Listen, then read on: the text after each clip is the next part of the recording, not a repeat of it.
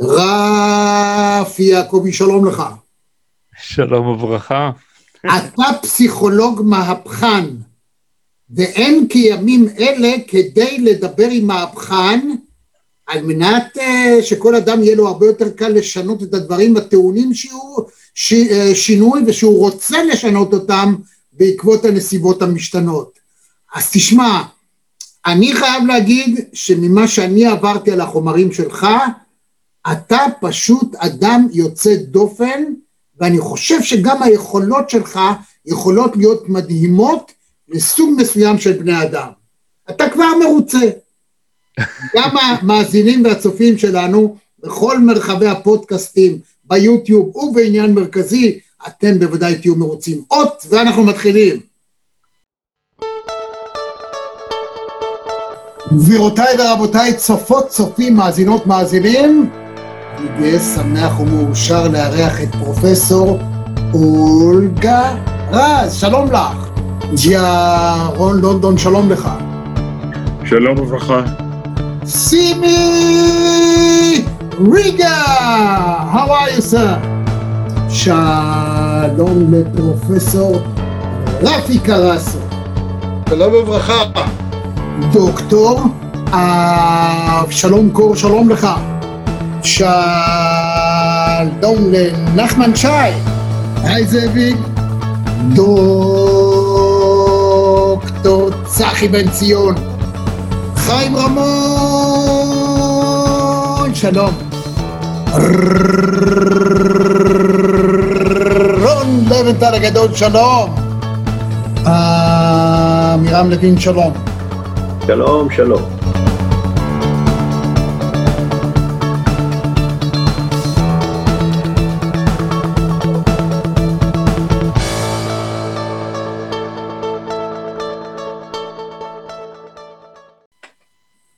אז אנחנו יוצאים לדרך והשאלה הראשונה שאני שואל אותך אתה אה, מקבל במידה כזאת או אחרת אם אני מבין נכון את הגישה של פרויד שהכל נקבע בילדות, בסביבה, בהורים, מה שמטביעים בילד הזה, זה מה שהולך איתו. אז השאלה הראשונה שאני שואל אותך היא זאת, האם מה שמוטבע בילדות הוא כמו כתיבה על החול, דהיינו אתה יכול למחוק או על הלוח עם גיר, די בקלות ולכתוב במקום זה מה שבא לך, או זה קעקוע, וקעקוע לעולם לא באמת נמחק.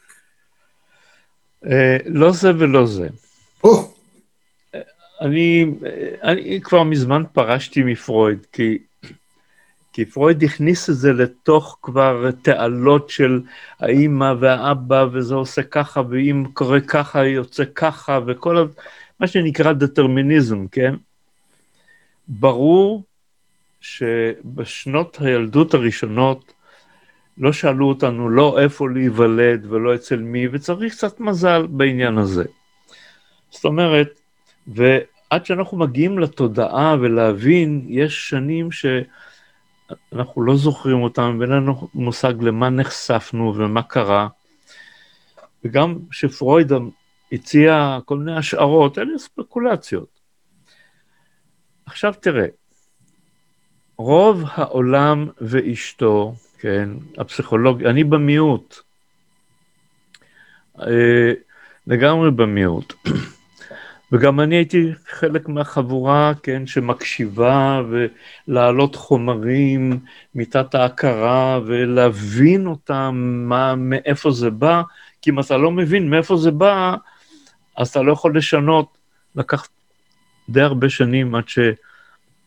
עד שהגעתי למסקנה שזה שגוי, כל העניין הזה שגוי.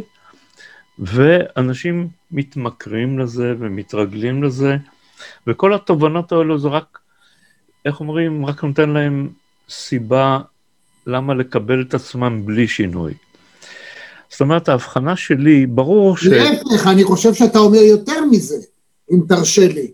אתה בעצם אומר שכשאני יושב שבוע אחרי שבוע ובא לפסיכולוג ומשלם הרבה כסף וזה תהליך מתמשך לעד, זה מקבע במידה רבה מאוד את אותם דפוסים שרוצים לשנות, דהיינו עצם זה שאני דש בזה ואני שוב ושוב ושוב חווה את אותה חוויה, אז היא עוד יותר מתקבעת אצלי, ועוד יותר הופכת להיות בלתי ניתנת לשינוי. רמי, אתה בא ואומר, שמע, אתה יודע, זה לא מעניין בדיוק מאיפה זה בא. רמי, עוד לא, רוצים אל תרוץ, אל תרוץ. זה אוקיי. יותר גרוע, זה עוד יותר גרוע. ברגע שיש אבחון, כן? אני לא יודע אם אני אוכל להבהיר לצופים ולשומעים, רגע, רגע? אז אני אגיד לך, תשמע, אתה מדבר כרגע, אנחנו מדברים מקצועית, אה, מי שרוצה להישאר איתנו שיישאר, אבל מי שקצת זה יהיה לו קשה מדי, תעברו לנו- למשחק כדורגל. בוא, אין לנו בעיה. אני אבהיר, אני אגיד עוד משפט. חוץ מזה שאני עיתונאי מראיין ושדרן וחבר נשיאות מועצת העיתונות, אני גם trainer NLP. זאת אומרת, trainer ברמה עם הכשרה ישראלית ובינלאומית, גם למדתי פסיכולוגיה.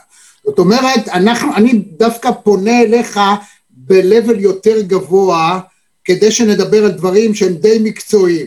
ומי שירצה להיות איתנו יופי, ומי שלא, הכל בסדר, אבל אנחנו זה. ככל יכולתנו לעשות את זה ב-level שמתאים לכולם. אני אומר לך שזה יהיה חומר קשה גם עבורך, זה לא פשוט. נהדר. אני רואה, תעשה את ההבחנה בין מה שאני קורא מידע כלשהו, כן? למשל, אתה מרכיב משקפיים, לבין המשמעות אם אני אומר, אתה משקפופר. זאת אומרת, כלומר, אני מבחין בין תיאור, אני גבוה, נמוך, שמן, רזה, שיער, זה, פעם היה ככה, עכשיו ככה, אתה... לבין, בפסיכולוגיה יש איזה שהם סיווגים והגדרות. ב-NLP וזה- קוראים לזה זהות. דהיינו, אם אני אומר שאני עיתונאי, אני בעצם מזדהה, ואם אני אומר שאני עוסק בעיתונות, אז אני זה אני רמי יצהר, והעיתונות היא משהו שאני עוסק בו. לא, אתה רואה עוד פעם ככה, זה, זה ב-NLP. אוקיי. כשאני מדבר על זהות, אני מאוד ממליץ, תתייחס למה שבן אדם עושה, אוקיי. מה הוא עושה. עכשיו, למה? כי כשאתה נותן למישהו זהות, אתה נוירוטי, או אתה כזה, או יש לך בעיה כזאת, או כל, כל ההגדרות שמישהו מגיע, מתחיל לקשקש כמה דברים, ומתחילים לה- להצמיד לזה תובנות והגדרות, זה, זה לא על בסיס יכולות.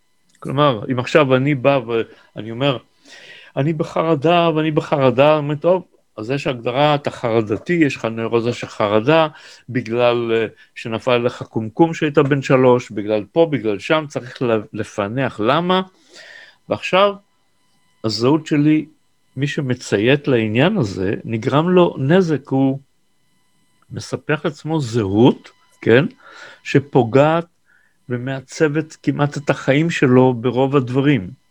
אם אתה רוצה, נכניס טיפה מתמטיקה.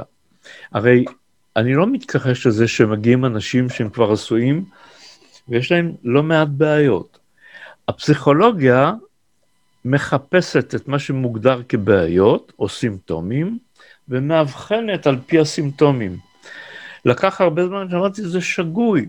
אני צריך להתייחס ליכולות של הבן אדם, לעשיות שלו, להגדרות אחרות לחלוטין שמשנות את העניין. עכשיו, עדיין, בוא נאמר, אז שאתה מתאר את ההגדרה שלך על פי אחד העיסוקים המרכזיים והמעניינים שממלאים אותך ובאים לידי ביטוי, אין לי שום בעיה. אני לא מכיר אותך, אז יש עוד כמה תחביבים ליד זה בעניינים, אוקיי, זה, זה אתה, זאת הזהות שלך. וזאת הגדרה שהיא לא פוגעת בלמדנות ובהמשך ההתפתחות. על גבי התשתית של הזהות הזאת, אתה עוד צעיר יחסית, זאת אומרת, אתה יכול לשים עוד קומה ועוד קומה ועוד קומה, לפי מה שתחליט. אתה יכול להחליט שאתה רוצה גם לנגן גיטרה, אז תיקח גיטרה, תיקח כמה שיעורים, תוציא אקורדים, אתה הבנת, העיקרון הוא ברור.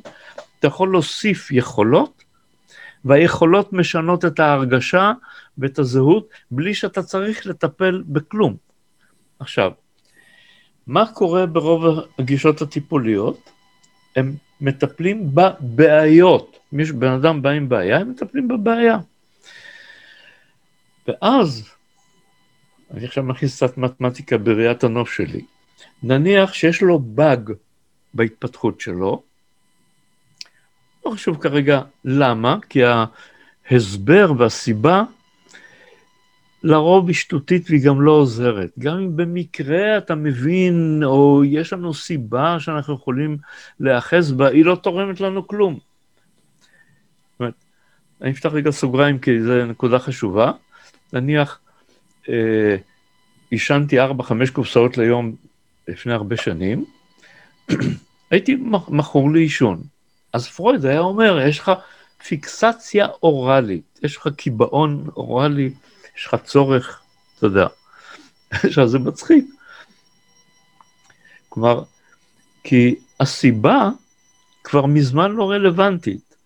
פעם ראשונה שלקחתי סיגריה, ללא ספק אני זוכר את החוויה, היה להיות כמו הגדולים, היו על, על ידי כמה כאלו שעישנו, ואני איזה פספוס נמוכצ'יק שם כזה, רציתי להרגיש גם כן, אבל מזמן, מהרגע שסיגריה ועוד סיגריה ועוד סיגריה, הפכתי למכור לסיגריות, כן? כלומר, הסיבה היא לא רלוונטית. אם אני מבין את הסיבה, זה לא תורם לי בכלל להשתחרר מהעניין. אני רוצה להפסיק לעשן, אני נגד גמילה, זה אחד הדברים המרכזיים. אני צריך ליצור יכולות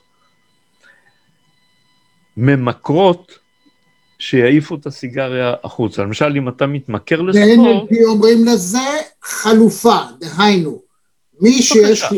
זאת חלופה, דהיינו, אם זה גורם, מה שמשחרר את האנדורפינים אצלך זה כרגע לשחק אה, פוקר או להמר בקזינו, בוא נחליף לך את זה לזה נכון. שעכשיו תתחיל לרוץ. לא מפריע לי מילה חלופה, המתמכרים, אני שולח אותם ללמוד ברידג', ברידג' זה גם כן משחק ממכר, כן? ואז פתאום הפוקר הופך למשהו משעמם, אם אין שם קופה, זוג, זוגיים, קצת לרמות, בהשוואה לפעילות, המוח אסטרטגית, איך ומה לנהל את העניין, כמו שח ו, ו, וברידג', נכון, אז ברגע ש... זה גם משחק ממכר. ברגע שמישהו יתמכר לזה, בלי שאנחנו צריכים, מי יודע מה, כוחות התאפקות ולקשור לו את הידיים ואת הרגליים, להיכנס לקזינו מבדר פחות מאשר מה שיש לו כבר בידיים. ואם הוא נהנה מהעבודה, העבודה הממכרת, מה שנקרא workaholic, כל מיני כאלה דברים, אל תדאג לו. כלומר, איך אומרים, אה, הדברים האלו ישעממו אותו. אז זה, אבל דילגנו רגע אחת למשהו, אני חושב... לא, לא, אנחנו לא מדלגים, כי תשמע, בוא, בוא תזרום איתי כדי שאנחנו כן. נחדד נקודות ברמה כן. פרקטית, ולא ניכנס לעובי הקורה יתר על המידה. כי, כן. כי אחרת אנחנו לא נגיע לשום דבר, ואנחנו, יש לנו פחות או יותר שעה לדבר. אני רוצה כן לדבר על הנושא של שינוי. אז כשאנחנו כן. מדברים על נושא של שינוי, אתה בעצם אומר הסיבה לא מעניינת, העובדה קיימת, ב-NLP, אתה יודע מה זה ציר הזמן? אנחנו הולכים לציר הזמן ואנחנו לוקחים את זה לפני האירוע, ושם אנחנו משנים את המהות, בעיקר כשמדובר בטראומה למשל. זאת אומרת, אנחנו פותרים את הבעיה טרם התהוותה, ואז בעצם זה מאפשר לכל אדם להתמודד נכון, לקרות אירוע אה, שהוא חזרה לאותה טראומה. הנה, אתה רואה, אז אתה כבר דעתן על פי ה-NLP, כן? ואני אמשיך רגע אחת את מה שרציתי להגיד במתמטיקה. באים האנשים, כן? ובתוך החבילה של הגירויים, נניח הבן אדם הגיע עם באג, ובאמת רוב האנשים שפונים לאיזשהו טיפול, זה כי יש להם איזושהי בעיה שמעסיקה אותם ומפריעה להם והם רוצים משהו. ואז הפסיכולוגיה מתייחסת לבעיה, נותנת לזה שם וכותרת ואבחון, הנה טראומה זה שם, ועוד כל מיני כאלה דברים. לזה אני קורא, הוא הגיע עם איזושהי חבילה או באג. באים המטפלים, נניח הבאג הזה דופק לו 40 אחוז מהחיים שלו. כלומר, אני לא מכיר, אני לא יכול אפילו להביא דוגמה, נניח בקטע, להביא דוגמה מעצמך או משהו כזה. באים הפסיכולוגים, ודשים בטיפול, דנים בבעיה ובמה, והוא מסביר ומה הוא מרגיש ומאיפה זה ומה זה מזכיר לו, ו, ומאבדים את החומר הזה, כן, ויש קהל שמקשיב, קורים שני סוגי נזקים. ברגע שבן אדם מקשקש את החשחוש חש ויש לו קהל מאזינים, זה הופך לעובדה. הופך לעובדה שאחר כך, כמו בטון, קשה להזיז אותה. כלומר, זה מתקבע עוד יותר. שניים, בטיפול עצמו מבזבזים לו עוד 40 אחוז בלהתעסק עם ה-40 אחוז של הבאג שלו. ואז נשאר לו 20 אחוזים חוץ מהטיפול שהוא יכול קצת לחיות. פעם ב... יש לו איזה, הוא צוחק ממשהו, פעם ב... הוא נהנה ממשהו, והוא אפילו לא יודע מה הוא מחמיץ מבחינת מנת החיים והאפשרויות שלו. זה, זה, המהפך שלי היה שבמקום להקשיב מה בן אדם מרגיש, ומה זה עושה לו וכל הדברים האלו, אני נותן לו כמה דקות לדבר ואני רוצה ללמוד אותו. בואו נניח, אם היית, היינו נפגשים על כוס קפה או בירה, זאת אומרת, הייתי מתעניין. אני לומד עכשיו להכיר אותך, אני פוגש אותך בערוץ שאתה עוסק בו, ואני אפילו לא בטוח שאני מבין עד הסוף את הערוץ הזה, כן? לא חשוב, עניינים. ואז הייתי מתעניין, מה עוד אתה עושה בנוסף לזה, או מה עשית עד כה, כן? כאילו, אישה, ילדים, דברים, תחביבים, עיסוקים, בהווה, בעבר. בינתיים, מישהו שאמרתי לו שאני פוגש אותך היום, אומר, אני זוכר אותו, היה כתב ספורט, נכון, נכון. אה, יופי, אוקיי, אז אני כבר יודע אה, עליך עוד מידע שהוא הרבה יותר תורם מאשר אם היינו עוסקים במה שמוגדר כבעיות. תשמע, אני לא מצליח לעשות זה, אני הולך שם, כל מיני דברים, אשתי אה, מעצבנת אותי, הילדים, ומישהו מתחיל לבלות בעניין הזה. כטריינר NLP אני יכול להגיד לך שב-99% מהמקרים, אנשים שבאים אליי, מה שהם מציגים במקור כבעיה שלהם הוא לא הבעיה. רק לעיתים מאוד מאוד נדירות האדם מבין מה הבעיה האמיתית. הוא להפך, הוא מדבר על סימפטום, אבל הוא לא מבין... רמי, רמי, לא יעזור לך שום דבר. החשיבה שלך בבסיס היא עדיין פסיכולוגיסטית, כמו ברפואה, העתיקו מהרפואה. כלומר, אני בא לרופא ואומר, כואב לי פה, הוא עושה לי כל מיני בדיקות, הוא אומר, יש לך בעיה שם ושם ושם, צריך לטפל בלחץ הדם. והגישה הזאת הולכת ככה. באים הכהנים, המטפלים של הפסיכולוגיה, שקראו את פרויד וכל הדברים, ומישהו בא ואומר, קשה לי עם אשתי, ופה ושם הוא אומר, אה, יש לך בעיה כזאת וכזאת, כן, אמא שלך הייתה ככה ואבא שלך היה ככה עניינים, צריך לטפל בבעיה עד שלא לא, לא נטפל בבעיה, הבעיה, הסימפטום יישאר. עכשיו יהיה לך קצת קשה לקבל, כי אני מתאר צבע סגול. לא, לא, אני מקבל את מה שאתה אומר, אין לי שום בעיה. גם, גם שאתה מקבל... לא חייבים, השיחה הזאת לא חייבת להסתיים בכך שאני אקבל את דעתך או אתה את דעתי, אלא אנחנו משוחחים. רמי, בסדר גמור, אני, אני רדוף שליחות, אז בוודאי שאני אנסה לש, לשדל אותך. רק שנייה. אני אנסה לשדל אותך. זה ש... זה שאני לא אצליח, אני מקבל... לא, לא, אני לא אמרתי שלא תצליח. אני, אני להפך, אני, אני, אני פניתי אליך כי אתה בעיניי מהפכן.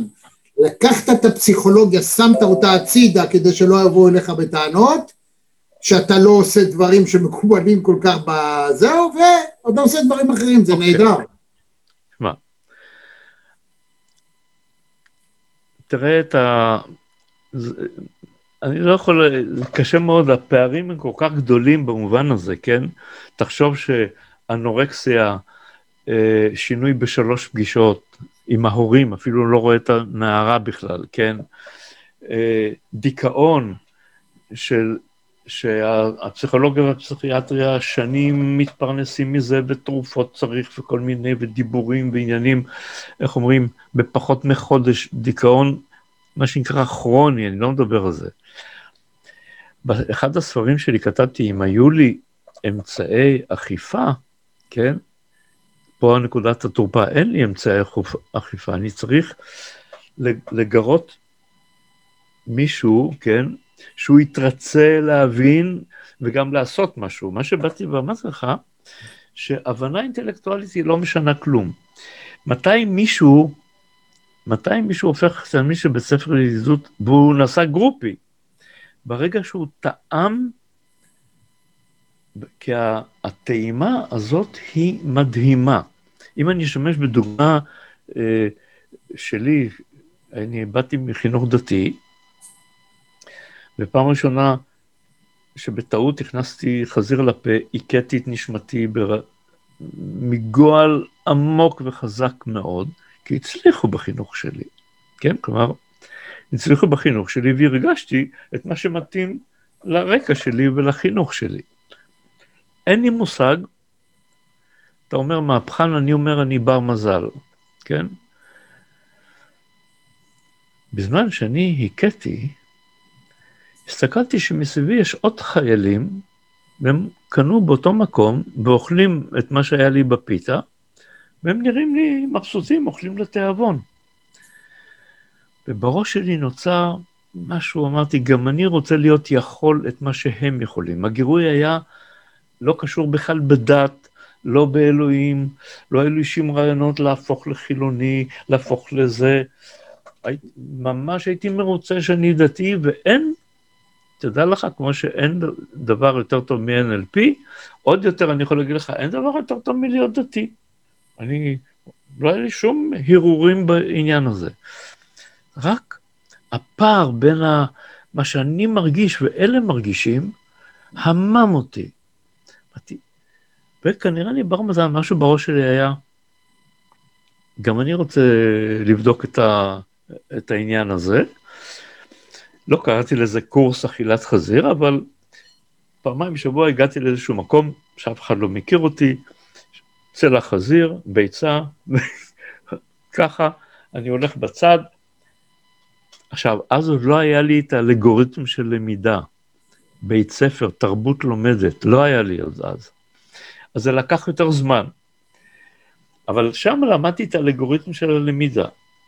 ואז שמתי לב שאני מתרכז במה שלומי, רפי מכונס ברפי, גועל נוראי.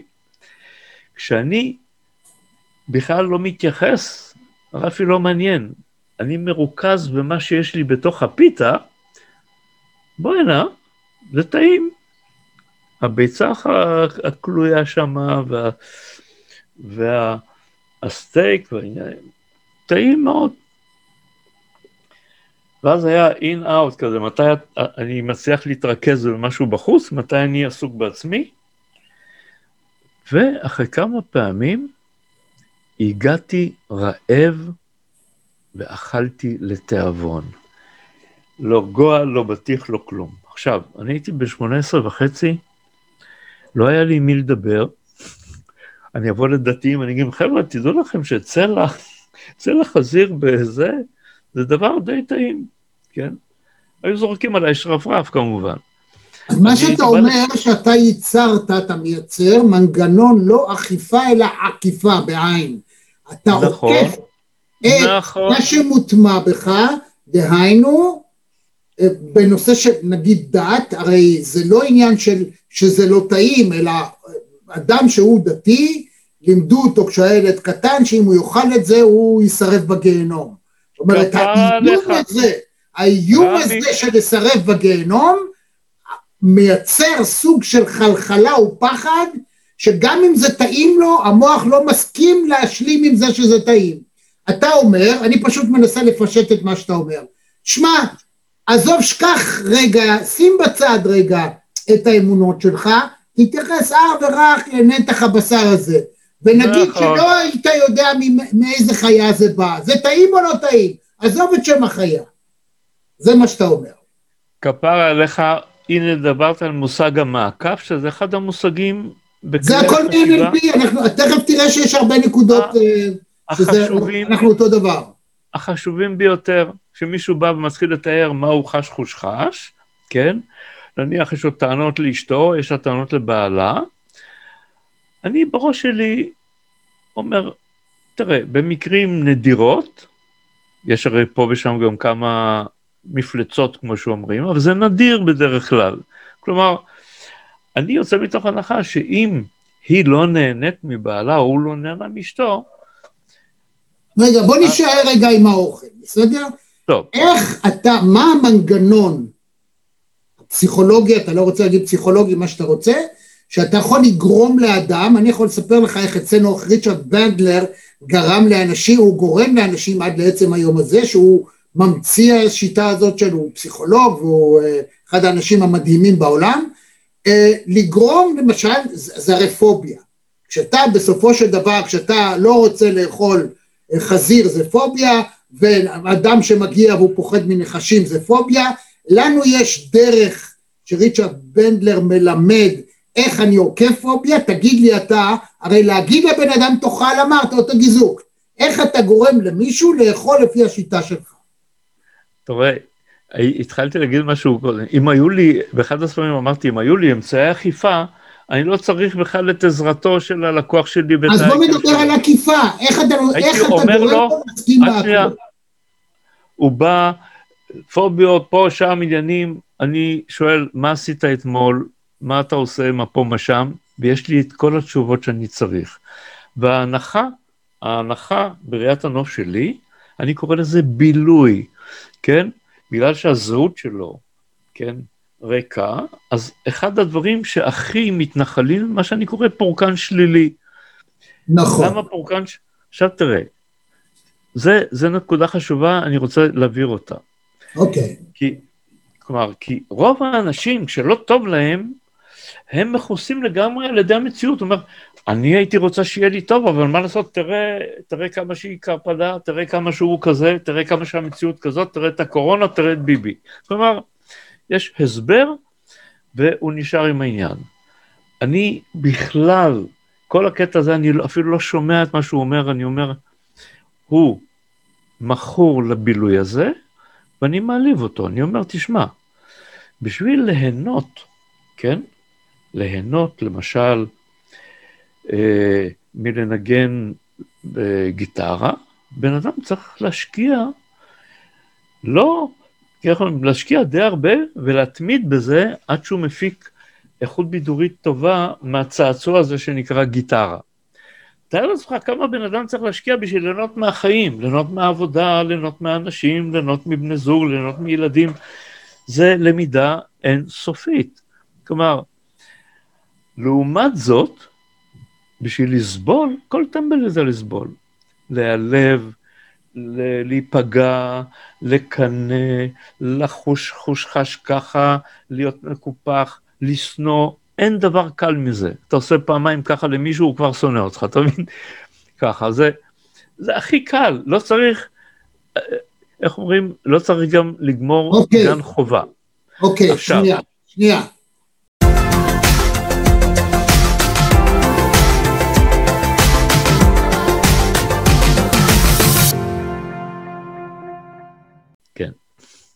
אילו זה היה כל כך פשוט, לא היה נגרם מצב, רגע, העובדה היא שאנשים נגיד עקפו ועשו דיאטה, או שינו את התנהגותם באופן יסודי בדרך מסוימת, אבל הרוב המוחלט של האנשים, הזיכרון שמוטמע אצלם הוא זה שגורם, התת מודע, לא משנה, לא ניכנס למונחים, גורם להם בסוף ברגע של לחץ, ברגע כזה או אחר, לחזור לאותו דבר.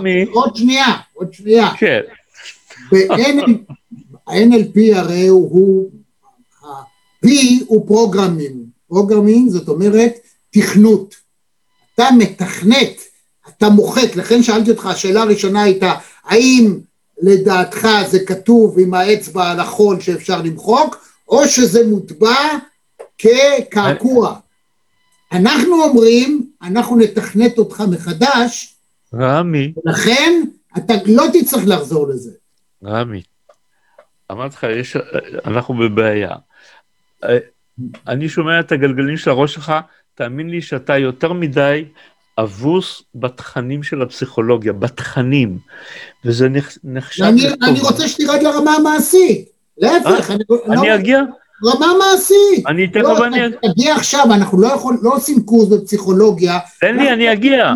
אני, אני אגיד לך, מה שאתה מתאר, אני נגד דיאטות, אנשים מורידים 30 קילו במבחן נכון. מסוים, ואחר כך בהזדמנות הראשונה חוזרים לאוכל, חוזרים לסיגריות, חוזרים נכון. לסמים, נכון, שום- שזוהר ארגוב עוד הכריז קבל עם ועדה שהוא נגמל מסמים, מי שהיה על ידי, הלוואי והייתי יכול לטפל בו, אמרתי, קשקוש בלבוש, כן, הבחור הזה בסכנה.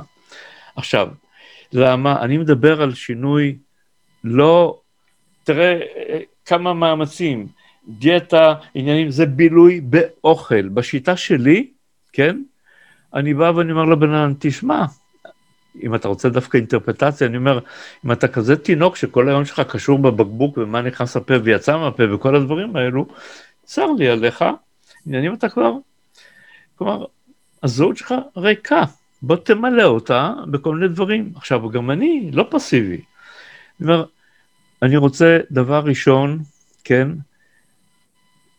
שאתה מחר בבוקר קם והולך עשרה קילומטרים בבוקר והולך בערב עשרה קילומטרים. עכשיו, למה אני אומר הליכה? כי אם צריך להתחיל ממשהו, אני לא יכול לשלוח אותו אפילו ללמוד טניס, כי הוא צריך, הוא לא למדן, זה, צריך, זה השקעה רצינית, אתה מבין? אני שולח אותו, אתה, אתה יודע ללכת? תלך. בקצב שאתה יכול, כך וכך קילומטרים בבוקר בערב. לך אני אומר, כי אתה בוודאי יודע את הקטע הזה, למה אני שולח אותו לספורט? כי ספורט יחסית זה קל. מי שמתמיד שבועיים לעשות אה, פעילות גופנית, הוא מתמכר לזה. כלומר, אחרי כמה זמן, כבר לא צריך להכ... להכריח אותו ללכת לים, או לעשות את זה, או לרכוב על אופניים. הוא, יש לו קצת, הגוף שלו דורש רכיבה על אופניים, כי אנשים, אה, לא כולם יודעים שהפעילות הגופנית משפריצה על המוח כל מיני דופמינים ודברים טובים, שנותנים לכמה שעות הרגשה טובה. עכשיו, כמה שעות הרגשה טובה זה לא, לא שינוי, זה רק נותן פתח הזדמנות שבזמן הזה אני יכול להכניס כל מיני דברים ש, שכדאי לו להשקיע ויש סיכוי שגם נשיג. כי במצב הקיים הוא לא יכול לעשות כלום, הוא מכור לפורקן שלילי ואין לך לא עם מי לדבר ולא על מה לדבר. עכשיו,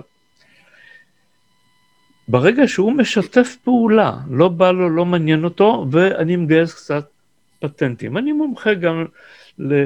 אני אומר, תתייחס אליי כמו אל המרגן. אומר, אתה כבד, עניינים, אוקיי, אתה יודע מה? אני בא מחר בבוקר, לוקח אותך איתי לים, או לוקח אותך איתי על אופניים, או אני שולח את פפו שייקח, או אם הוא גבר, אני אשלח אליו מישהי, כן? ככה. ואם זה אישה, אני אשלח אליה מישהו. אני יוצר פטנטים, כן? אני למשל הולך עם צעירות ממני, כי זה הפטנט, כי אם אני הולך לבד, אני מתחיל לשקוע בהגיגים, ואני חושב על מה אני כותב בספר הרביעי שלי, זה כל מיני כאלה דברים, ואני שוכח מההליכה, פתאום אני יכול לעשות צדפים, אתה מבין כל מיני. אני הולך עם, עם צעירים וצעירות ממני, בוא'נה, אני נלחם על נפשי, על האוויר שאני אוכל, שאני אוכל לעשות את הקילומטראז' בקצב ה... אני קורע את עצמי, והתמורה היא טובה. עכשיו, זה מעשי בלי שום קשקוש. הוא אומר, אה, עכשיו, ברור שזה לא מספיק. למה ספורט? כי יחסית זה קל. כי ליהנות מנגינה, או ליהנות מעבודה, או ליהנות מאישה, ליהנות מהילדים, זה דורש השקעות הרבה יותר מורכבות מבחינה תרבותית. לא פסיכולוגית, רק תרבותית. איך אנחנו אומרים, אני לא מתעסק עם פסיכולוגיה, רק עם תרבות. כלומר, והחלק הזה, כן, שהפכתי, נניח, אחד משיעורי הבית הנפוצים, פוביה, עניינים, הייתי נותן לו לקשקש חמש דקות, ב-NLP הוא יכול לקשקש חמישים ימים. לא, לא, לא, לא, לא, לא, אצלנו זה שלושה מפגשים וזהו. שלושה מפגשים לחפש את הבעיה, רק שנייה, אני, לא מעניין אותי לא בעיה ולא את זה, אני אומר, אה, פוביה, זה וזה, טטטם פה שם, אוקיי. מחר בבוקר נא לקחת עשרה שיעורי רכיבה על אופנוע. כן. עכשיו, אני מפחד מזה, מעליות פה שם, בסדר, תפחד ממה שאתה רוצה. שיעורי בית שלך, קח שיעורי נהיגה על אופנוע. עכשיו עוד פעם, מי אומר, מה שייך מחט לתחת? הוא בא עם בעיה כזאת, אני שולח אותו לזה. אני שולח אותו לרכוש יכולת.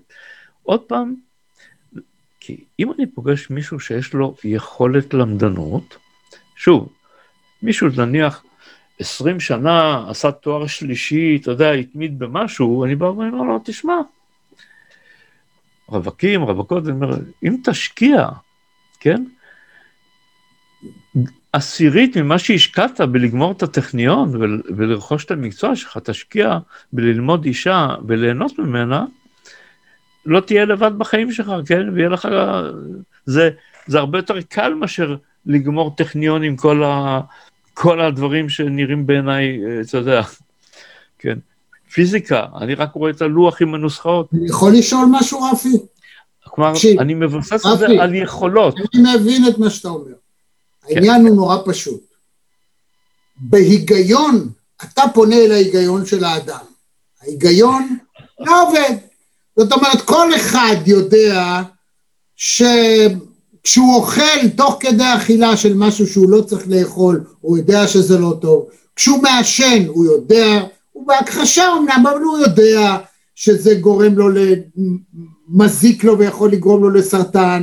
אז זה שהוא אומר, אני נהנה מזה, זה התירוץ, אבל, אבל הוא יודע את זה. אבל מה לעשות עם כל ההרגשות והרקע והטראומות?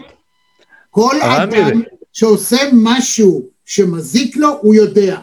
אתה פונה אל ההיגיון, אוקיי, שכנעת אותו, אבל זה לא עוזר.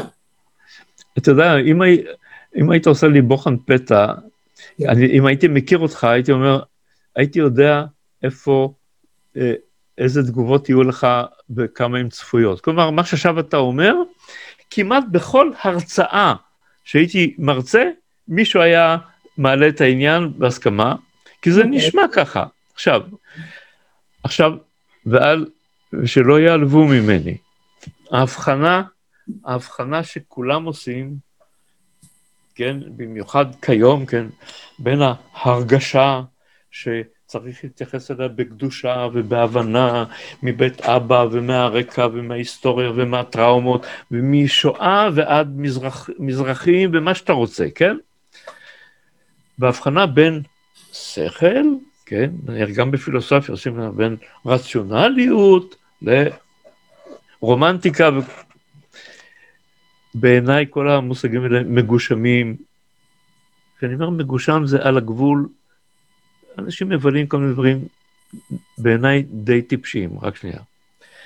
עכשיו, מה, מה אתה מתבקש להבין? שאני, בראיית הנוף שלי, שאני רואה בן אדם, אז זה לא היגיון מול הרגשה, אלא היגיון והרגשה של, של ילד קטן, תינוק, היגיון, אה, שכל ורגש של אה, מתבגר, שכל ורגש של בוגר ומבוגר, על פי היכולות.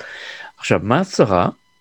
שאני לא מכיר אותך, אבל הייתי מאתר אצלך, אני לומד אותך, איפה יש לך יכולות מטופחות ומפותחות, מצב צבירה מצוין, ויש לך עוד יכולות חלקיות בכל מיני מצבים, ואיפה יש לך אה, אה, שרידים של באגים, כן, ששם, אני לא יודע בין כמה אתה, אבל בגזרה הזאת אתה מרגיש וחושב ומדבר כמו בן שלוש, לא חשוב כרגע מה. היא יכולה להיות אה, דוקטורטית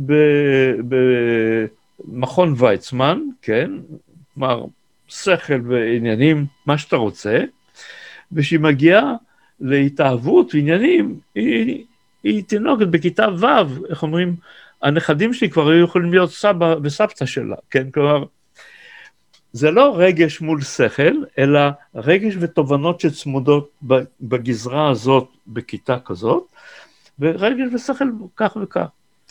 זאת אומרת, אז כשמישהו מגיע, אם אתה רוצה לעשות דיאטה בפה ושם, תעשה מה שאתה רוצה, לך, לך לבריאות, לא בבית ספרי. בבית ספרי אתה אמור לעשות שינוי תרבותי, מה לשתול בתוך הזמן שלך. אני אתן לך דוגמה באחד הספרים רשמתי, מה היה המקרה הכי קשה של הפרעות אכילה של מישהי ששקלה 180 קילו, כן? ולא הצלחתי. איך אומרים? לא ספורט, לא בטיח, לא כלום, עניינים, טטטם וזה. ואני אפילו ראיתי את נקודת התורפה. היא נשואה ובעלה מת עליה ככה. אתה רוצה פסיכולוגיה בחצי גרוש? הוא מת עליה ככה כי הוא יכול לישון בשקט, אף גבר לא יקפוץ עליה. כלומר, היא לא אישה שאנשים, שגברים היו ממש מתים לקפוץ עליה, גם לא רובנס שצייר אה, נשים, אתה יודע, גלגלות וכל מיני.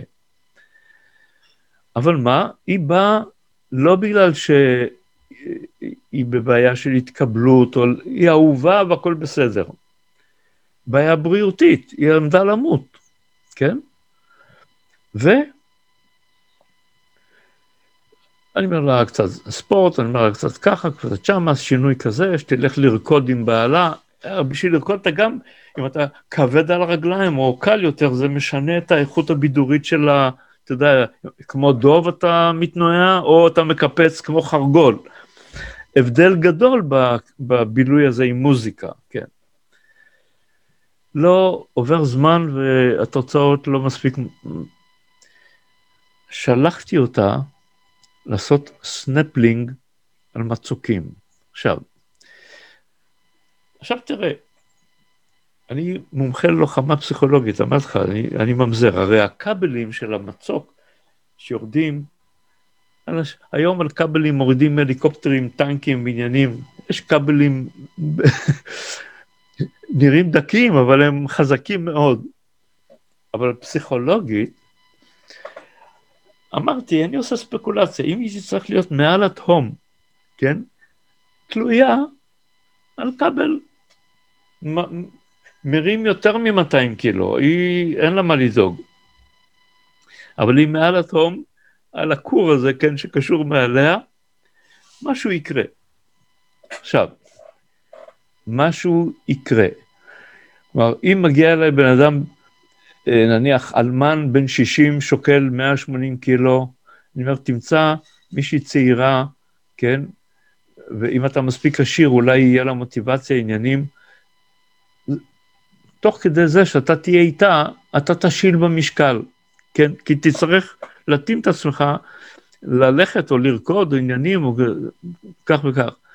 כלומר, לא צריך בכלל, לא פסיכולוגיה, לא בעיה ולא ולא לטפל בטראומות ולא לעשות פה, הוא צריך לעשות משהו שאם הוא יעשה אותו, by the way, הוא גם יוריד במשקל 30 קילו, 80 קילו, כמה שצריך, בלי שהוא... זאת, עם הסנפלינג, במקרה זה הצליח, זה היה יכול גם לא להצליח, כי ניסיתי דברים... היא שיתפה פעולה, והשאילה קילוגרמים בטונות במהירות. בפגישה האחרונה שלנו, כן? הייתה בעיה, היא הלכה פה ל medical center, כי הגוף שלה היה כפלים, כפלים, כפלים. אחרי שהיא עשתה שינוי של זהות, היא, היא נהנתה מהכושר שלה, מהמשקל, מה, מהיציבה שלה, לעשות איזשהו ניתוח קוסמטי, כן, היא באה, היא הגיעה אליי הביתה עטופה כמו בסלוטייפ, ככה כל הגוף, לאיזה יומיים אה, להחלמה. איך אומרים, עברו מאז 40 שנה, היא נמצאת בעיר אחרת בארץ, אני רואה אותה לעיתים רחוקות מאוד, היא שמרה על הצורה, על, היא עשה שינוי של זהות. בדיוק כמו שאני עשיתי שינוי של זהות, אין מורה שמיים, אין בטיח. ילדתי את הזהות שלי מחומרים חדשים ופיתחתי אותם. התלמיד עלה על מוריו, כלומר אם אני מציין שמוזיקה קלאסית לקחתי מהחברה החילונית שהייתה לי בצבא, כן? כי היא, אצלה שמעתי פעם ראשונה בטהובן, תזכור שאצל דתיים זה מוזיקה נוצרית כל הדברים האלו, כן? זה לא... אבל עשיתי שיעורי בית, אל תחשוב שהיה לי גירוי למוזיקה, היה לי גירוי אליה, כן? לקחתי תקליט, שמעתי אותו 30 פעם, אני יודע את הקונצרט לכינור של בטהובן בעל פה, ו... ואז היה לי גירוי לעוד דבר ועוד דבר ועוד דבר. התלמיד עלה על מורתו, זה התחיל ממנה. אבל המשכתי לטפח את היכולת. אני חייב לשאול אותך.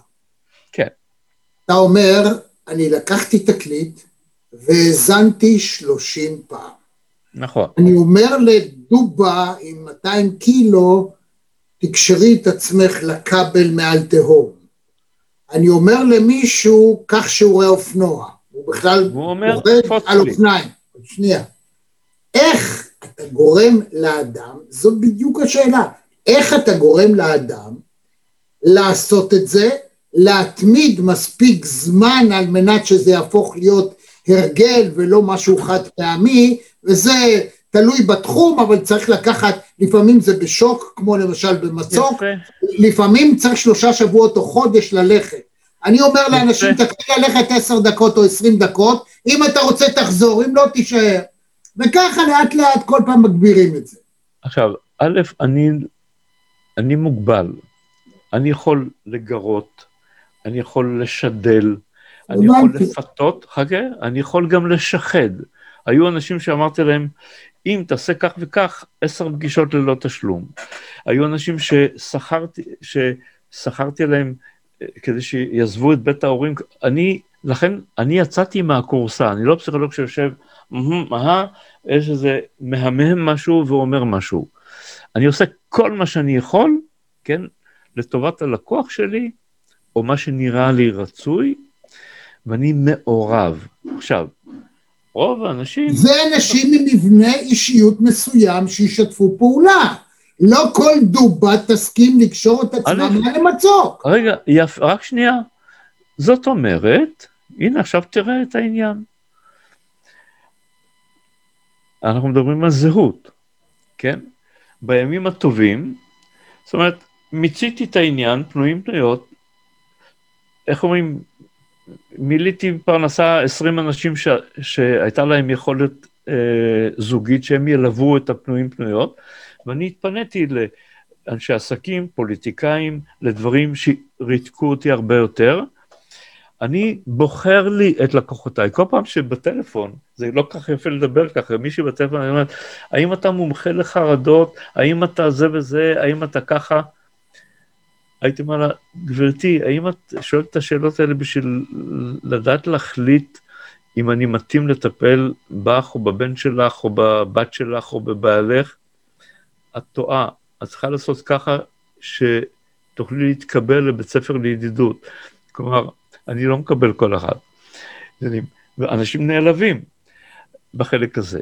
זאת אומרת, אני מציע, יש פגישת, פגישת שכל, אני מקציב שתיים שלוש פגישות שכל בלנקו, ששם אני מכל הכיוונים אעשה כל מה שאני יכול לגרות אותו, לשדל אותו, להבין כאשר יש לי גם בראיית הנוף שלי את ההבנה, כן, שכבר אמרתי לך, והיה כדאי להדגיש אותה, כן?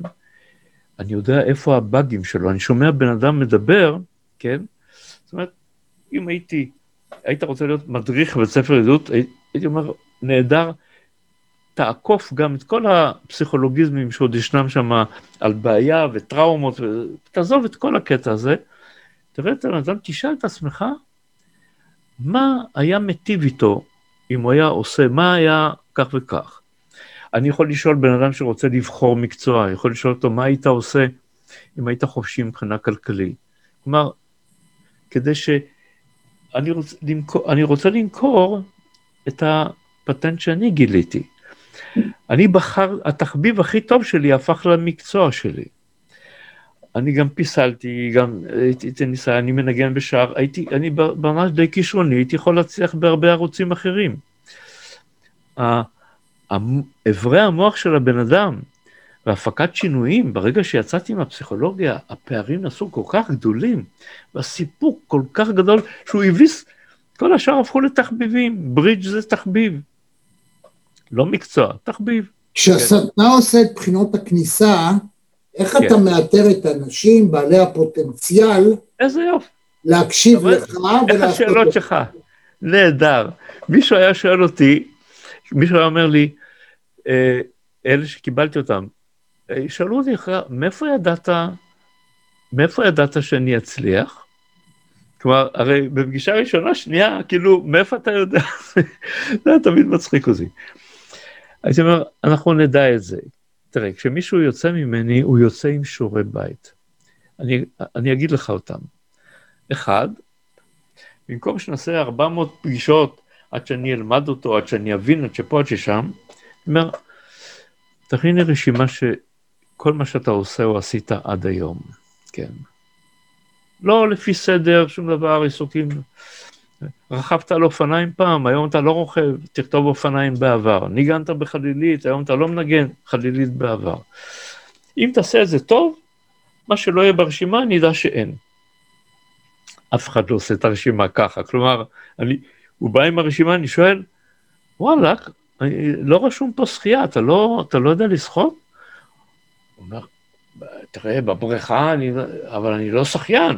אמרתי, לא שאלתי אותך כמה אתה שוחה, שאלתי אם יש לך את הפקולטי, את היכולת. אתה צולח בריכה מפה לפה, תכתוב שחייה. לא שאלתי אם אתה שחיין. אתה זוכר את המשקפיים, מרכיב משקפיים, או משקף עופר, כן? אנשים חושבים במושגים מגושמים, אז הוא בכלל לא רואה את יכולת השחייה שלו. הוא רק... בקיצור. ויש לך בן זוג, תעשה לי הכרה, כלומר, לא מה אתה חושב עליה, לא אבחונים, ואני כאילו מעליב אותו, אני אומר, אם למשל אתה עוסק בספורט או כתב ספורט, דעתך לא מתבקשת, כן? אני רוצה אינפורמציה, מה אתה יודע שהיא עושה או עשתה עד היום, רק מידע.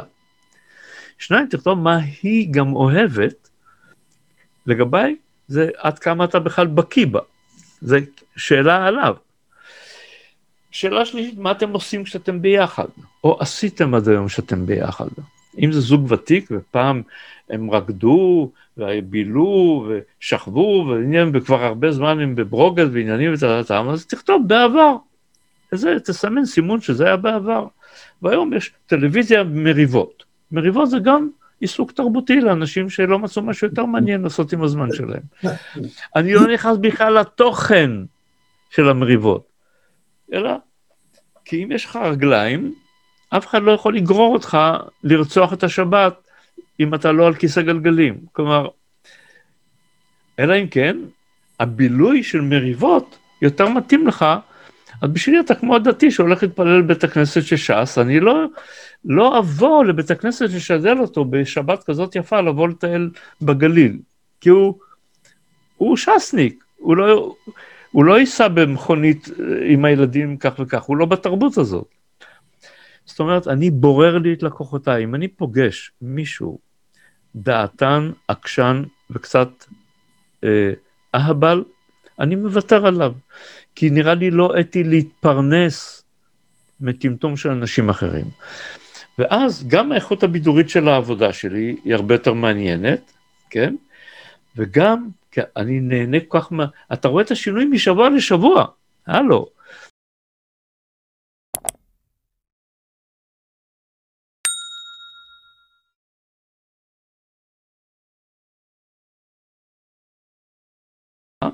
בוא נעשה רגע משהו, רפי. תשמע, כן. אתה מטיף לאנשים לעשות על מנת לשנות. אני רוצה לעשות איתך תרגיל. כן. בסדר? אני אשאל אותך שאלות, התשובה שלך חייבת להתמצות בשלושה משפטים לכל היותר. אם אפשר פחות, עוד יותר. בוא נראה. אתה, אתה מוכן לנסות לאתגר? אתה, אתה יכול תראה... לנסות לתמצת תשובה בשלושה משפטים? א', בוודאי, אבל התשובה לא תמצא חן בעיניך, כי אתה תרצה להגדיר לי... היא לא צריכה למצוא חן בעיניי. היא לא צריכה למצוא חן, היא לא צריכה למצוא חן בעיניי. אתה צריך להיעתר, מה שאתה דורש מאנשים אחרים, הנה כן. אני דורש ממך, ואני עושה איתך תרגיל, ואני אומר לך, רפי יעקבי, בוא נעשה תרגיל. כן. אני שואל אותך שאלה, אתה יכול לקחת כמה זמן מחשבה שאתה רוצה, בסוף שאל. תזיז הכל הצידה ותענה לי במשפט שניים שלושה. כן. אוקיי? הנה כן. שאלה. מה השינוי הכי מהפכני שהצלחת ליצור אצל אדם?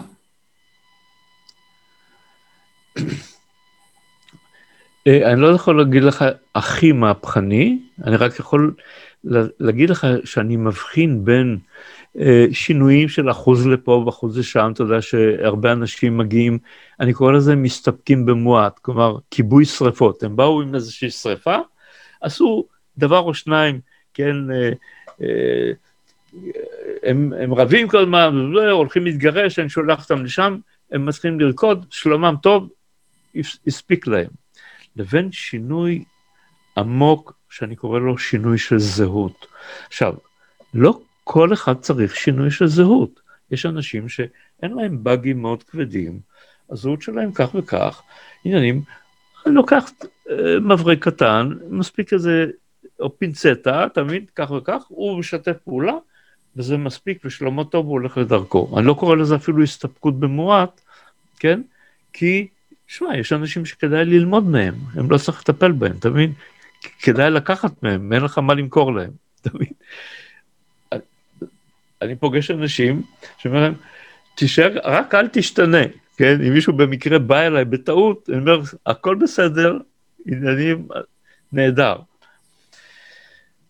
שינוי של זהות, פה באמת זה דורש ארגז כלים שלא לא כל אחד יכול... הסכמנו שאני שואל כן. אותך שאלה נורא כן. פשוטה, ואתה עונה בשלושה משפטים. בוא ננסה את זה עוד פעם, אוקיי? שינוי של זהות, מישהו למד להיות אבא. רק שנייה, היה ילד, כן? שלושה משפטים, תוצאה ילדון, סופית, מה הצלחת לגרום לאדם לעשות? מ- מרווק להפוך לבן זוג והורה, למשל. מצוין. הנה התשובה. זהו, זהו. תעצור. עצור. כן. אוקיי? אמרת, מרווק לבן זוג והורה. נקודה, זאת כן. התשובה. שאלה שנייה. כן. הנה שאלה.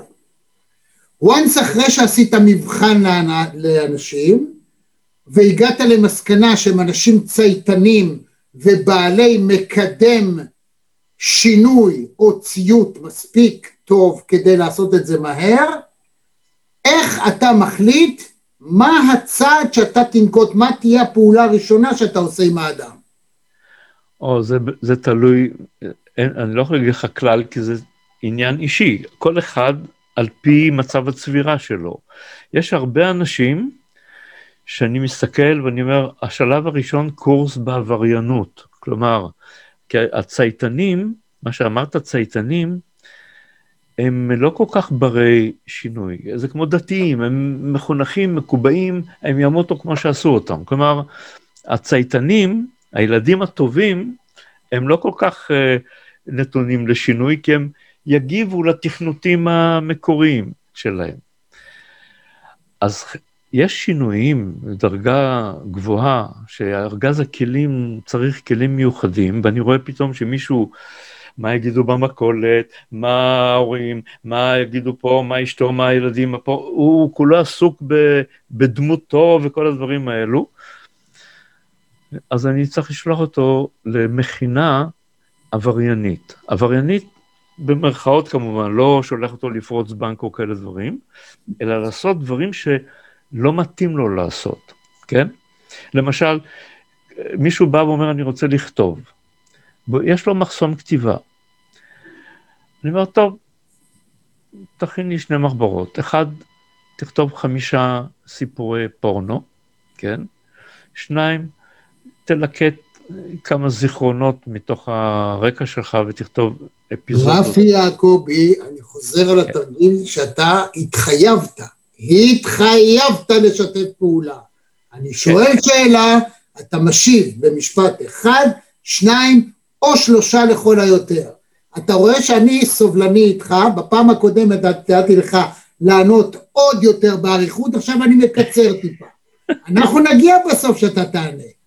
היידה, עוד פעם, תחשוב על התשובה, תענה לי, כי אתה כבר חצי ענית, במשפט שניים או שלושה. אז אמ- אמרתי, יש אנשים שאני אתחיל במכינה. לפני השינויים, אני רואה שהם אה, דרושים שינויים בסדר גודל שאני קורא להם מדרגה ראשונה, ולא קצת פה וקצת שם כמה תוספות, אז אני לא שולח אותם לשינויים הגדולים, כי אין לי כרגע עם מי לדבר, כן? אני צריך להכין מכינה לדבר הזה. קודם השתמשתי בדוגמה שספורט למשל משמש הרבה פעמים כמכינה, כספתח לכמה דברים, כי, אה, כי התמורה היא מהירה, ושבן אדם טעם שינוי, יותר, הוא יותר קולט ששווה לו להתאמץ. כי רוב האנשים אומרים, למה להתאמץ אם לא בא לי, כן? אז אני מחפש.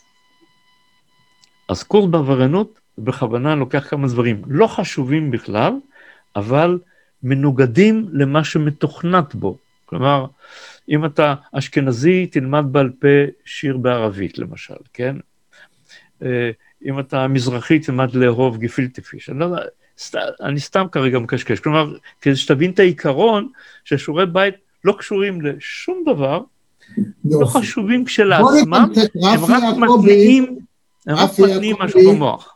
עכשיו, אחרי הפעם הראשונה שוויתרנו, הפעם השנייה קיצרנו, עכשיו אנחנו עושים מקצה שיפורים, עכשיו אני מבקש ממך, כל מה שאמרת וחשבת, תן לי את זה בשלושה משפטים.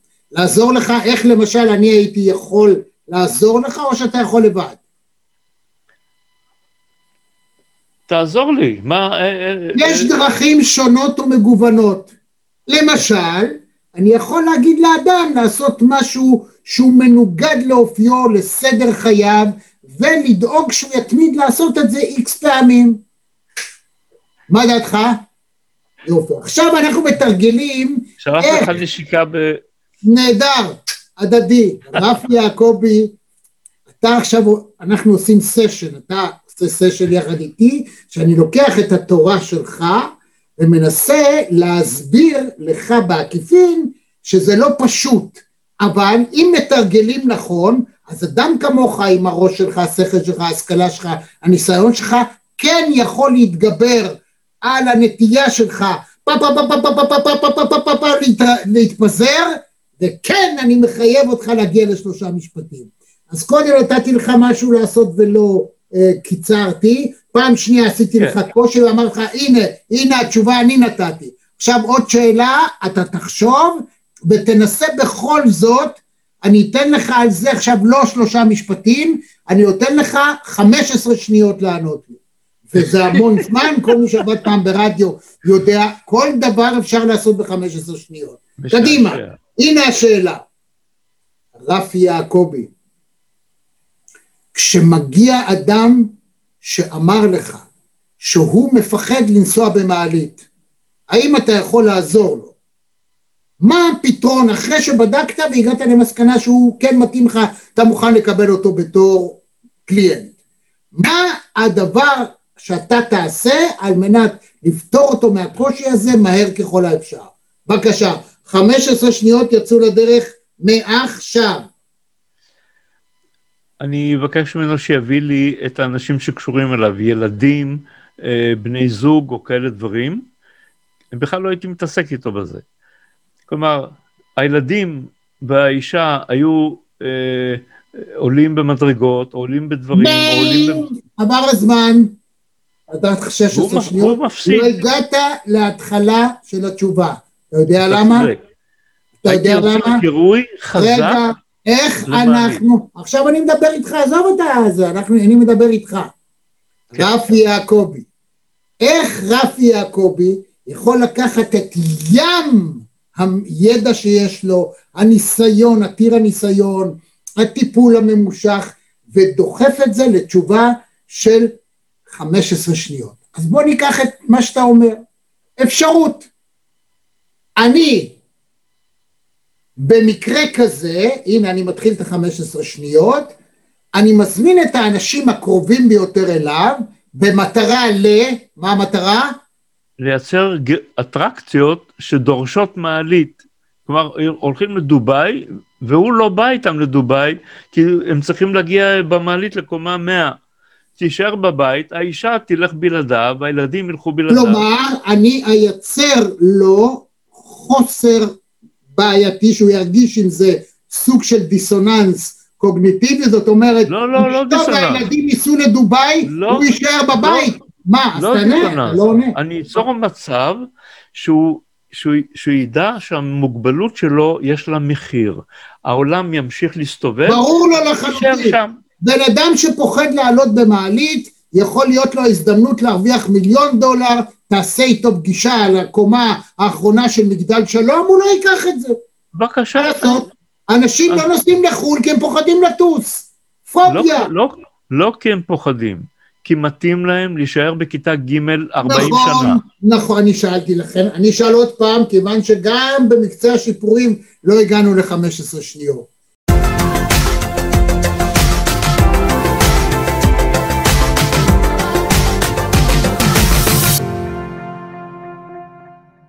כן. בא אליך אדם, אומר לך, רפי יעקבי, שמע, שמעתי שאתה גאון, אני פוחד לטוס.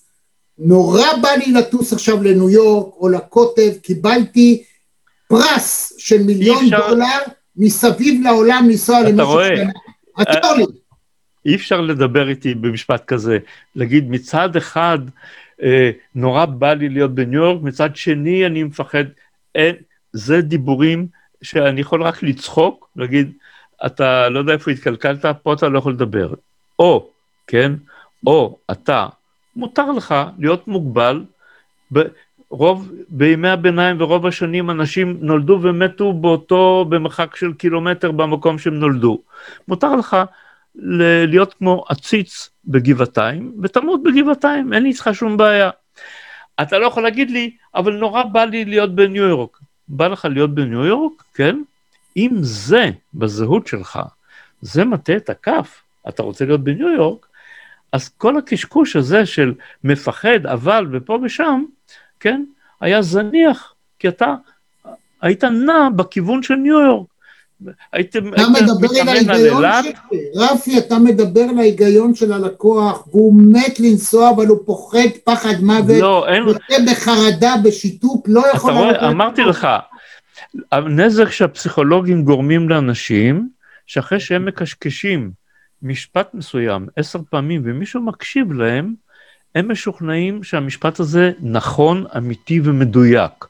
וזה, זה מה שהלקוח אומר, הוא מפחד לטוס, מה? אז אני, אומר- אני צוחק, אני אומר, אין חיה כזאת, אתה צוחק, אבל הוא לא צוחק. שלא הוא- יצחק. הוא צוחק על הצחוק שלך. אני רוצה רמי, לטוס, קיבלתי כרטיס טיסה מסביב לעולם אני, לשנה, תעזור לי. רמי, אני בורר לי את לקוחותיי, אם אני, תשמע, יש, תאר לעצמך, אני אתן לך דוגמה, שעם פנויים פנויות זה קרה לי די הרבה, שמישהי התישה אותי, כן, אני מפנה בדרך כלל זמן בלתי מוגבל, יש אנשים פוגשים שם שעה וחצי, שעתיים, שום דבר. אחרי 20 דקות אני אומר, יש לי הצעה ידידותית בשבילך. לכי הביתה, לא יעלה לך הפגישה הזאת. אני רק רוצה שתחשבי שאם אני, אפילו לצורכי פרנסה, איך אומרים, אין לי שום עניין להמשיך לבלות איתך, נהדר. נהדר. עכשיו, את חושבת שמישהו שפוי, בן אדם נורמלי, יסכים, את רוצה להתחתן בלי להשתנות, שאת כזאת מגעילה ומכבידה, אגוצנטרית ואינפנטילית, תמצאי מישהו על כיסא גלגלים, עיוור וחירש, הוא באותו יפה תתחיל, או, מאוד. או תגדלי. כלב. יפה מאוד. מה אתה אומר? אני שם לבן אדם ומחמיר. ריצ'רד עושה את זה, ריצ'רד בנדלר עושה את זה. הוא תמיד לפני שינוי אומר לבן אדם מה יקרה לו אם זה ימשיך. יא חתיכת אידיוט, חמישה מיליארד בני אדם כל הזמן טסים ומסתובבים סביב העולם. אתה רוצה להישאר תקוע בבית? אז בשביל מה באת לפה? אתה סתם מבלבל את המוח. את שוקלת 200 קילו, את רוצה להיות חתיכה וללכת עם ג'ינס 32 או 28. תשמעי יא דובה, אם תמשיכי לאכול מה שאת אוכלת, ואת באה אליי ותתני לי איקס כסף, אני לא יכול לעשות אותה לא.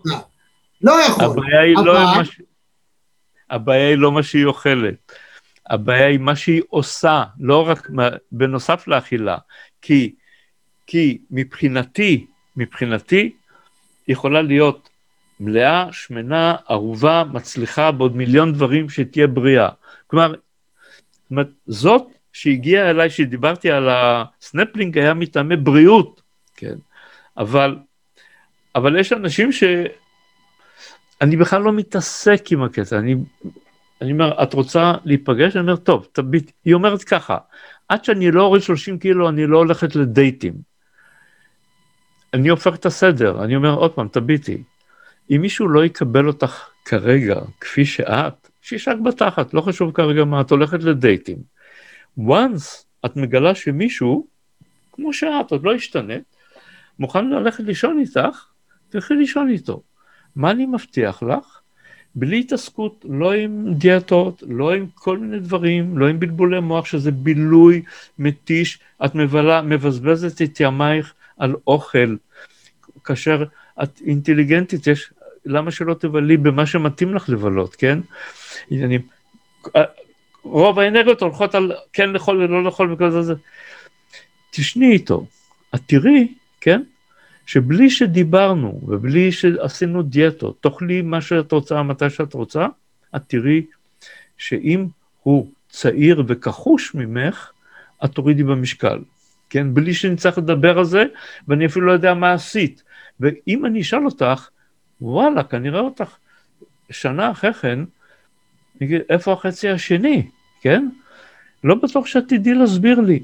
שהתחלתי, לח... הפסקתי לאכול אה, זה, התחלתי לאכול שמה, כי זה לא, לא העסיק אותך, כן? Mm. את היית עסוקה בלחיות עם מישהו שאת רוצה שהוא יאהב אותך וייהנה ממך, והיית קשורה אליו עניינים, ובתוך התרבות הזאת זה קרה, בלי שהיינו צריכים לטפל בזה, זה השיטה שלי, כן? כלומר, אני מתעניין מה הוא עושה. זאת אומרת, אתה בעצם אומר, אני לא מטפל בשום דבר, אני לא מתעסק ב... ב... אני מסתכל מערך שיעורים, איך נראה השבוע שלו, הימים שלו, ואני מנסה לחשוב מה כדאי להכניס למערכת הזאת, שייטיב איתו, כן, לטווח הקצר. זאת אומרת שהטיפול שלך הוא דיפרנציאלי, הוא מתייחס על פי הזיהוי שלך את נכון. הלקוח, את האופן שבו אתה חושב שמה שתגיד לו הוא יהיה מסוגל לעשות. כמובן, בוודאי, יש הרי כמה גישות, יש, יש כמה גישות, אם אדם הולך, נגיד, אה, מתגייס לצבא לטירונות, או נכנס לכלא, או נכנס לכת, בעצם הטכניקות הן אותן טכניקות, פירוק, מה שהיה, פירוק והרכבה של האדם, הוא מגיע לכל שלושת המקומות שאמרתי לך, מתלבשים אותו דבר, שוכחים ממה שהיה, לוקחים לך את כל הדברים שיש לך ויוצרים אדם חדש. אני אגיד לך... אתה, כשאדם רגע נמצא אצלך רק שעה והולך, או שעתיים, או אפילו קורס, אתה לא יכול לפרק אותו לגמרי, כי הוא יוצא מהדלת, once יצא מהדלת, הוא חזר נכון, לחייו. נכון, אבל תשמע, יש, בח... אני, תראה, אני קראתי, בית ספר לידידות, לומדים לחשוב, לומדים לאהוב. מה אני רוצה לומר בזה? כשמישהו בא אליי, רוב האנשים מגיעים עם מקולקלים, בהרגלי התרבות הם מגיעים לטיפול, כמו שמגיעים לרופא שיניים, לפתוח את הפה ולעשות ככה. אני בא ואני אומר להם, אין אצלי מטופלים ואני לא מטפל, אני מנהל בית ספר, ויש מערך שיעורים, כן? אני כרגע עוד לא יודע מה יהיה מערכת השיעורים שלך, אבל אנחנו נלבן את זה ביחד, מה אמור להיות בתוך מערכת השיעורים שלך, וזה יחולל את השינוי, כי זה התגלית שלי. אם תשני את מה שאת עושה, ההרגשה שלך תשתנה. לעומת זאת, אם תרצה לשנות את ההרגשה, שום דבר לא ישנה את ההרגשה. הטיפול לא משנה הרגשה, הלמדנות והעשייה משנים את ההרגשה. עכשיו, לא כל עשייה, כי אה, אה, אה, אתה יודע כמה פעמים אמרו לי, אה, אז אתה בביוריסט. לא. הבביוריסטים מתעסקים לעלות מעליות, לרדת מעליות, עניינים, לעשות דסינתיזציה, כלומר, לדבר על זה, לעשות בהדרגה, שלב ראשון, שלב שני, עד שהוא י... י... בסוף יעלה על מטוס, כן? קודם יתקרב לזה תופעה, אחר כך יתקרב. אני לא מתעסק עם הדברים האלו. זה, זה למקד את העיסוק באחד הדברים הלא חשובים. כלומר, זה ישתנה, כי באמת, באמת, אם אהובתו מחכה לו בניו יורק, הוא היה יודע שאם הוא לא מגיע למחרת, כן, היא הולכת לישון עם, אה, עם פפו, כן? אתה תראה פתאום, והוא אוהב אותה וקשור אליה, פתאום תראה באיזה, הוא עולה על מטוס ומגיע לניו יורק. כי יש משהו הרבה יותר מרתק אותו מאשר פחד מטיסה. פחד מטיסה, כל מי שרק חושב על זה, יחוש פחד. מה, מה זה הדבר הזה שם משהו אה, קילומטרים באוויר ככה וככה? זאת אומרת, אני מייצר לו או פיתוי או איום שיהיו חזקים מן המעצור. תודה, יותר, יותר חזקים מהמגבלה הזאת. אתה רואה אם- שאפשר לתמצת ולהגיד במשפט. אפשר. והאם אתה חושב שמתמצתים אז מבינים את זה יותר? רוב האנשים שאני אבל אם, אם, אם מדברים הרבה הרבה הרבה, אז מבינים עוד פחות. לפחות יש איזה רעיון.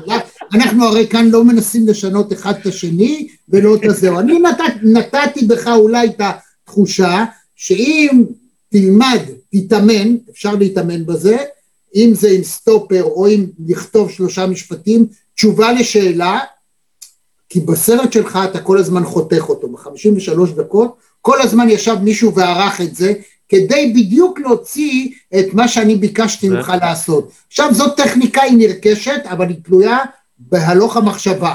אז אם אני נותן העובדה לך שקצת- 15 שניות ואתה צריך לענות, אם נתרגל את זה מספיק פעמים, המוח שלך יגיד, ביפ, נגמר, אתה לא יכול לענות. לא לא טוב. אז אתה- בסוף תחייב את עצמך לענות ב-15 שניות. אתה לא יודע כמה אתה צודק, אבל, אבל אתה לא צודק בכולם. נכון שבכתב יד של עכשיו, 700 אבל אני דיברתי איתך, עם מישהו אחר זה כלים אחרים. מכתב יד של אחד 700 והכלים שלו. עמודים, העורך מוציא 400 עמודים מ-700. כלומר, מקצצים אותי הרבה. אבל לך אני רוצה לומר שזה נורא מעניין. ממש מעניין. אני... אה, יגאל, שאנחנו מכירים אותו, כן? הוא אומר ככה, יגאל ורדי. כן, אני אוהב בספרים שלך... הוא התראיין, ראית את הרעיון איתו? כן, אני יודע, בטח. רעיון מדהים. אני אומר, אז הוא היה אומר, אני, בספרים שלך אני אוהב את התיאוריה, את המושגים, אני לא אוהב את הסיפורים. כלומר, הוא במפלגה שלך עכשיו, כלומר, לא, לא, אני... לא, אין פה מפלגות, אין פה מפלגות. אני אומר לך בשבילך. זה לא מפלגות. רגע, כאשר חכה. אתה בא להתראיין, רגע, רפי, רפי, תקשיב גם לי רגע. כן. כאשר אתה בא להתראיין, אתה רוצה להעביר מסרים, אתה רוצה לקדם את עצמך. יש דרך, האופן שבו אתה חושב, תחשוב בה, זה בסדר. אבל כאן, הדרך להוציא את זה ולשפוך היא באמצעות תמצות, באמצעות, אתה יודע, העברת מסר קצר לעניין ולגרום לאנשים להגיד, וואו, אני חייב לבוא לטיפול אצל רפי יעקבי. זה מה שאני רוצה שיצא מהרעיון הזה, ושכולם יבואו אליך. להירשם לבית הספר לידידות. אבי, ואז אתה אני, רואה. אתה יודע מה, אני יכול לעשות קורס הכנה למי שרוצה להירשם אצלך, שיבוא אליי ואני אכין אותו איך להגיע אליך. זה מדהים. אני מסכים איתך. ברור שבפורמט הזה צריך משהו אחר, אבל מבחינת אנשים זה, זה ממש מעניין, כי אני כתבתי בספר שעכשיו הוצאתי שיש אנשים שזה מעצבן אותם אפילו, ויש אנשים שזה מה שפ... שאני שואל לפעמים אנשים שיש להם ורבליזציה ואיזושהי יכולת אה, ספקולטיבית על עצמם, והם עשו שינויים, אני לפעמים מבקש, כי אני, בש... אני מפזר 400 דברים, ואני לא יודע בסוף מה, פשוט אתה נקלט, זה א' ב'. ואני, א', ואני ב'. לא יודע מה הפיל לו את האסימון. מאז ומתמיד. זה- ואז זה- אני שואל-. שמע, ואז שמע, שואל- שמע, כן. שמע, שמע. אנחנו הגענו לנקודה ממש מופלאה, למה? כי זה דבר שהוא מובנה. כל אחד, אגב, לוקח לאנשים קצת זמן לעכל את זה, אתה לא ברגע הראשון נופל האסימון, אז רבותיי, תחשבו על הרעיון הזה, אם תרצו תעברו עליו עוד פעם ועוד פעם, כי הזמן שלנו עבר כמעט שעה, אה. שעה דיברנו, אתה רואה? צריך שליטה גם בזמן, וואו, אבל אני מבטיח לך שאנחנו נעשה פרק ב' וג', שבו טוב. אנחנו נעשה טיפה הכנה, ואז נדבר בצורה יותר מובנית, כי אני לא עורך, אני לוקח as is, ואני אומר לך שלאט לאט אתה תגיע, אתה תמצה את המקסימום כדי שאנשים, אני רוצה שאנשים יעמדו אצלך בתור בחוץ. אני- כי אני מאוד מאוד מצדד בגישה שלך. אני אודה לך, רק שנייה. אני אודה לך, כי א', שמבלים טוב, הזמן עובר מהר, אני לא שמתי לב בכלל שעבר. הזמן. נהדר. וב' אני בוודאי מסכים איתך ש...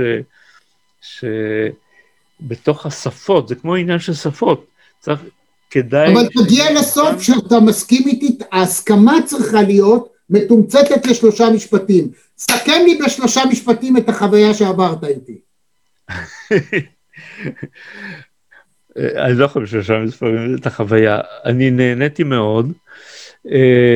בכלל, אני מאוד נהנה שנמצא מולי, לא יעזור שום דבר, אני קצת פשיסט בעניין הזה. כלומר, שאני פוגש מוח שרוכש ועובד עניינים, האיכות הבידורית שלי פי אלף יותר טובה, מאשר שאני צריך עם מישהו שמדקלם לי כל מיני דברים וככה, ולא יודע מה, זה מתיש, כן?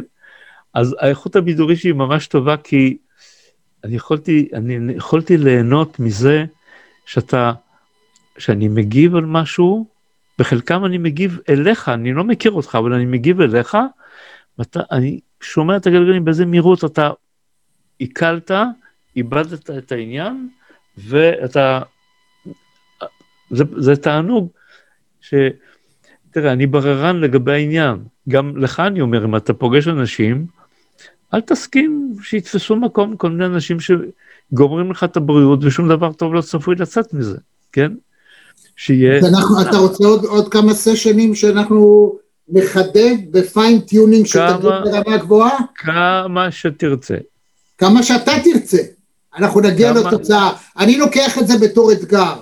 להפוך כמה... אותך, להפוך אותך למה שאתה באמת ראוי וצריך להיות. כי בית ספר לידידות, הרעיונות שלך הם רעיונות מדהימים, יכולת הביצוע שלך היא, היא טובה באחד על אחד, אבל שיטת ההסברה אנחנו צריכים לחדד אותה. וללכת קדימה על מנת לקחת ממך את מיטבך.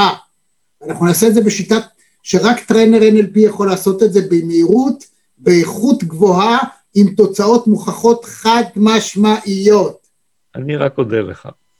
רפי יעקבי, היה כיף ענק להיות איתך, ועד לפעם הבאה אל תשכחו, תעשו לייק, תירשמו בתור מינויים, ואתם תקבלו חוויות מהסוג הזה עם הרבה מאוד אורחים אחרים, רבים, מגוונים, בתחומים מופלאים. שלום לך, להתראות. להתראות, ביי ביי. עד כאן מהדורה נוספת של מרכזי TV. אם היה לכם כיף, אם נהניתם, אנא לחצו לייק וגם על הפעמון כדי לקבל רמז על המפגש הבא שלנו. אני רמי יצהר, להתראות.